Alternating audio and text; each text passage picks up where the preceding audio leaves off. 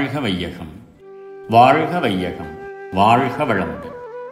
வேதாத்ரி மகரிஷியின் உலக சமாதானம் கவிதை நூற்றி எண்பத்தி மூன்று. மாற்றாந்தாய் மக்கள் கொடுந்துன்பம் ஏது? மக்கள் சிலரை பெற்ற தாய் இறந்தால் மறுமணமாய் அவள் கணவன் மற்றோர் பெண்ணை பக்க துணையாய்க் கொண்டு வாழ நேர்ந்தால் பல விதத்தில் அத்தகைய குடும்பத்துள்ளே சிக்கல் பல தோன்றுவதும் இதைத் தொடர்ந்து சீர்குலைந்து குழந்தைகளும் மாற்றான் தாயும் துக்கத்தில் ஆழ்ந்து உள்ளம் உருகி வாடும். தொல்லைகளும் சல்லைகளும் அன்று ஏது?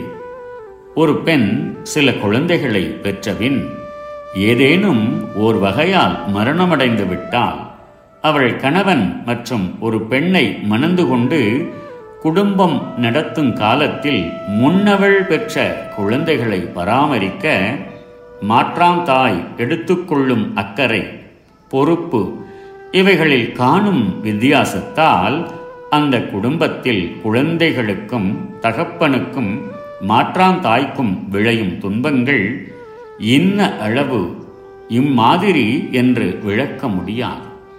இவ்வகையில் படமுடியாத துயரடைந்து பரிதவிக்கும் குடும்பங்கள் உலகனைத்திலும் உண்டு இத்தகைய துன்பங்களும் இது போன்ற எத்தகைய துன்பக் காட்சிகளும் அக்காலத்தில் காண்பதற்கே இரா வாழ்க வளமுடன்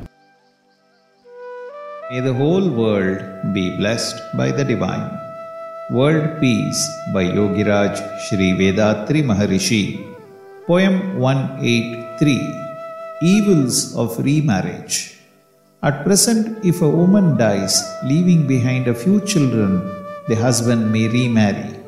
In some such families, the difficulties of all are indescribable. They will look like a cursed family. No happiness or satisfaction can be seen in their faces. In future, we will not see any such suffering family. May the whole world be blessed by the divine. நம் கடமை அறவாழ்வின் நாட்டத்தே